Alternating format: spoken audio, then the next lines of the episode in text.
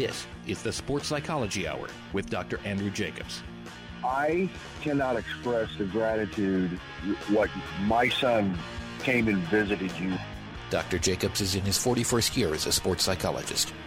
I have seen a change in youth sports in the last 10, 15 years. I've talked about it a lot on this show. The Sports Psychology Hour.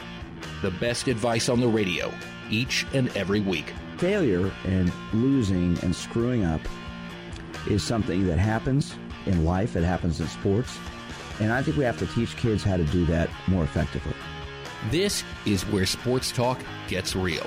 That word playing, it's gone from our society in a lot of ways with kids. I wanted to tell you what a great service you provide to this community. I listen to your show every week. Thank you for what you do for our community, for all the parents, coaches, and athletes.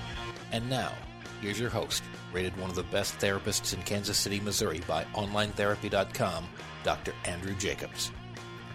Good morning, everybody. I'm sports psychologist Dr. Andrew Jacobs, and welcome to our Sports Psychology Hour here at our flagship station, of Sports Radio 810 WHB here in Kansas City. As you know, I'm here every Sunday morning from 7 to 8 a.m., and we delve into the world of your mind and sports and attitudes and confidence and sportsmanship and all those types of things. I've been on the air here for 31 years, last 21 at Sports Radio 810 WHB. In my 42nd year of work as a sports psychologist, and uh, really enjoy doing this show because the purpose of this show is to talk about mindsets, attitudes, the psychology of sports.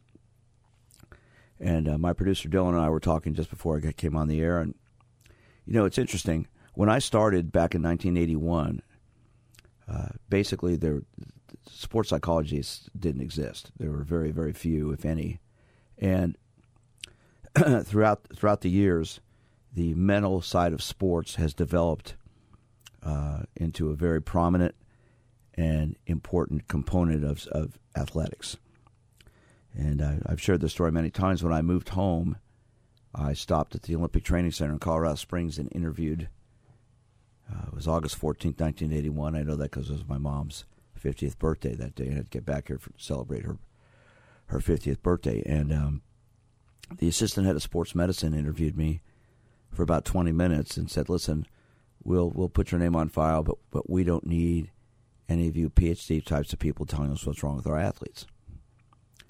And on the drive home it, from Colorado to here, just the, the more I drove, the more infuriated I got in the sense of that's that's the, the assistant head of sports medicine at the Olympic team, and he doesn't get it. He didn't get it, and I'm like, what's his deal? Uh, why don't they understand the mental side of sports? And one of the things that was interesting was nine months later, I got a phone call from them, uh, seeing if I'd be interested in working with the, the U.S. Cycling Federation.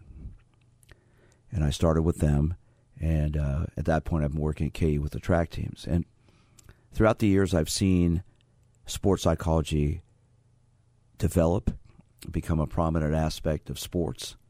Um, most professional teams now have some kind of mental professional working with them, whether it's dealing with performance enhancement types of pro- of, of, of, issues or, or, or topics, or just having somebody there to talk with the athletes. Throughout my career, I've I've dealt with professional athletes who are suicidal. I've I've dealt with depression, drug abuse, uh, personal relationship issues, self esteem issues, confidence issues, all these types of things. Um, alcohol, drug abuse has, has been a topic that we've talked about a lot. And there's one person, however, who I believe plays a huge role in all this, and that's the role of the coach. And throughout my work, especially now with, with younger athletes, um, middle school age, high school age, even college age athletes. What I what I'm seeing is how big a role that coaches can play positively or negatively in an athlete's life. And it's great to know the X's and O's. it's great to know how to set up a defense. It's great to know how to swing a baseball bat, how to get get your load going, how to step into to your serve on the tennis court, how to swing a golf club. But in the end, I think you know, and I, I've said this many, many times. A good coach is a good psychologist. A bad coach needs a sports psychologist. And quite frankly, there there are lo- so many great coaches out there, but there are really a lot of coaches that aren't very good. And it's about ego. You know, I, I have a saying: a good coach takes his or her ego at the door. Meaning, it's not about them; it's about the athletes. Now, you see coaches who lose it a lot you see coaches who can't control their emotions. You know, the, the University of Iowa basketball coach, Fran McCaffery, once again, a week or so ago, they were talking about him in Iowa about losing control with the referees after a game. He's had an issue with that. You hear about coaches who can't control their emotions. I get it. Coaches get angry. Coaches get frustrated. I get all that. But in the end, what are you teaching athletes? So I, I want to open up our phone lines today early in the show. And I, I you know, I, I've interviewed throughout my 31 years on the radio dozens and dozens, probably, probably hundreds of coaches on this show. And we're now, if you're if you're aware of it, I now I'm doing a Facebook Live show every Tuesday night from seven to seven thirty, and we are going to start.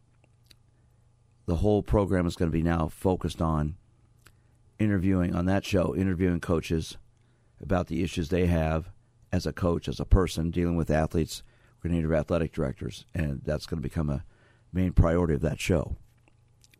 It's the Sports Psychology Hour Dr. Andrew Jacobs is what that's called on Facebook. But I'd like to know what kind of a role your coach has played in your life. Was it good or bad? And if it was positive, what were some of the things they taught you? helped you with, guided you with. I'm going to throw out a, a compliment to my tennis coach. If you know, I, I played tennis, that was my sport. And uh, in fact, just a little side bit, I ran into someone the other day. It was my son's birthday. We are out to dinner, and one of my sister's high school friends, I haven't seen in years, came over and said, "Yeah, you you were you were a really good tennis player. My son was like, oh, so it really was true. I said, well, yeah, I did play. Okay, so there you go. Um, but my tennis coach, his name was John Bragan, built KC Racket Club, taught hundreds of people, raised three daughters who two of which are state champions. Uh, played a role in my life in in the sense of he was a very even keel guy. He was a very positive man and he had a big role in so many young tennis players' lives because he was an upbeat, positive guy.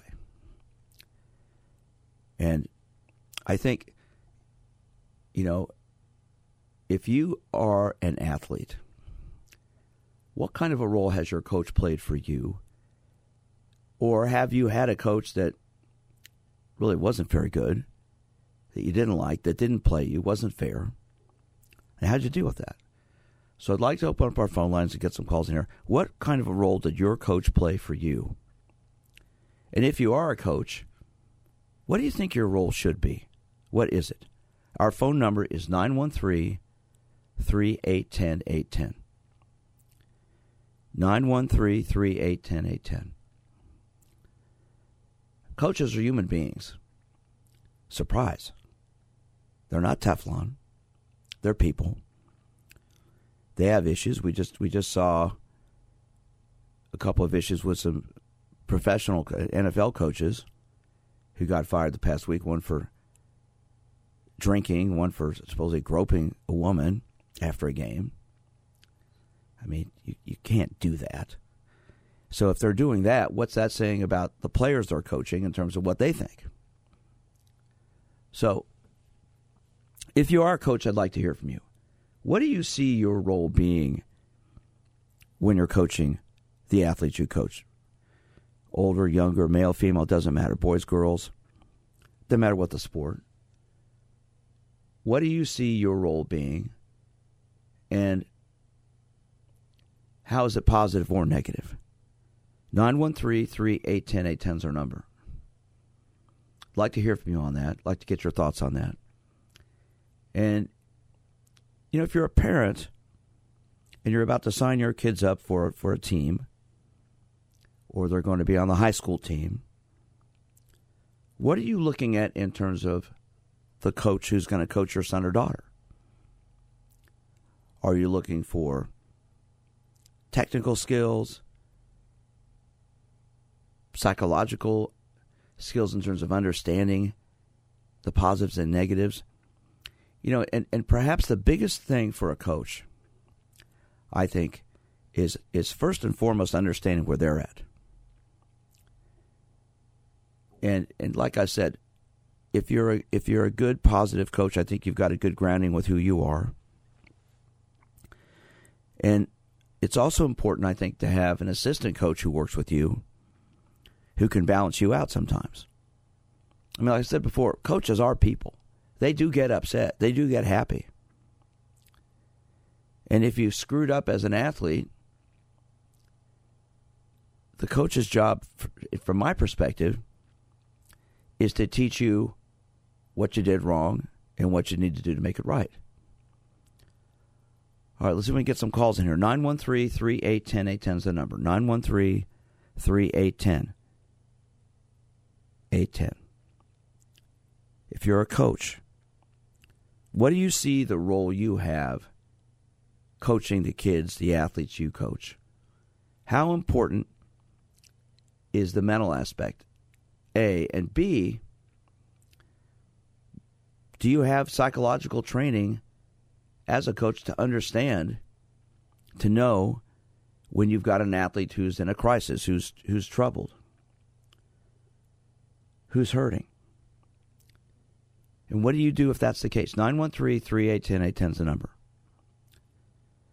So, Dylan, when you played, did you ever have a coach who maybe wasn't the most positive person and maybe left a negative impact on you? And at the same time, did you have a coach that did the opposite that made you feel really good? Uh, I early on, I think there was a lot of positivity in my coaching because it was a lot of parents uh, of kids on the team, so they kind of like want you to do just as well as their sons, and they also want to treat you kind of the same. At least in my experience, the same as their sons. So that was a really positive experience when I was growing up to have a lot of positive reinsurance going through the trials of learning sports, basically. Um, it wasn't until you get older and things kind of start to get more tense that you run into coaches, it feels like, that are, you know, maybe a little harsher and go about it a different way. Um, I don't really, I, I kind of like to pride myself on having a little bit of like thicker skin, so it wasn't really anything that I ever was like maybe beaten off the path or something like that because of a coach in the past. But I've had harsh coaches where um, it's very hard to respond to that versus the positive reinforcement. Okay, give, give us excuse me, give us an example what you mean right there. A harsh coach when you've when you've had a coach like that. Come again. When you've had a coach that was sort of hard on you, okay, what was it about that coach in in a negative way that that maybe wasn't positive? Um, it was more just like the, you know, it. He was very quick to point out mistakes of practice, very minimal mistakes, running for mistakes. There was, you know, punishment for mistakes in practice, things like that. What age were you? What sport are you talking about?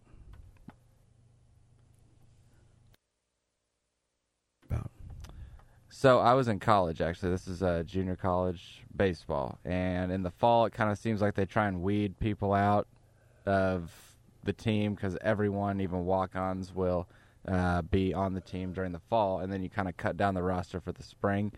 Um, so, in my experience, it seemed like the fall practice of one of the colleges that I went to was a little bit harsher than many of the practices I've ever had in baseball, just because of the fact I think he was trying to, you know, do a process of elimination by trying to see who was the weakest link, and that can kind of like mess with people. I feel like Weakest.